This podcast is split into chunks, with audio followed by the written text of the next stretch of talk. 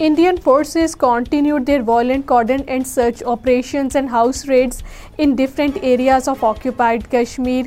According to Kashmir Media Service, Indian troops continued the massive cordon and search operations on the third day today in Saidpura Sopor area of the North Kashmir's Baramulla district. A top official told the media that the CASO was launched on Wednesday late afternoon after receiving an input about the movement of Mujahideen in the area. Two new battalions of the Indian Central Armed Paramilitary Forces personnel were deployed by the Indian government in twin districts of Rajouri and Poonch. According to Kashmir Media Service, the C A P F personnel earlier deployed in North Kashmir's Kupwara, Baramulla and Bandipora districts.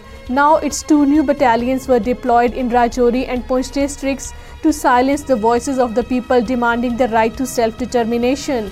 All parties, Hurriyat conference leaders and parties have said that Kashmiris have been fighting against India's illegal occupation of their homeland and political injustice since nineteen forty-seven and urged the United Nations to resolve the Kashmir dispute in accordance with its own relevant resolutions.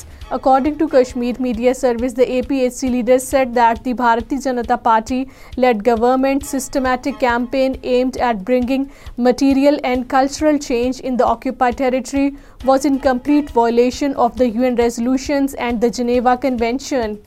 Working President of Indian National Congress in occupied Kashmir, Raman Bhalla, has hit out at the Bharatiya Janata Party for destroying the identity and rights of the Kashmiri people and said it is deliberately delaying the holding of early assembly elections in the territory. According to Kashmir Media Service, Raman Bhalla, addressing a function in Jammu, said instead of addressing the grievances of the people, the authorities participated in photo sessions to get cheap publicity. Convener of the All Parties Hurriyat Conference Azad Jammu and Kashmir Chapter, Mahmood Ahmed Sagar, has strongly condemned the decision of Narendra Modi-led fascist Indian government to ban the main procession of Eid Milad un Nabi from Lal Chowk to Srinagar.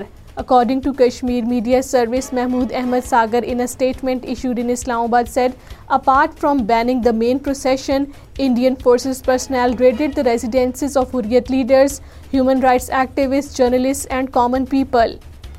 Jammu and Kashmir Young Men's League organized a rally in connection with Eid Milad un Nabi in Srinagar today.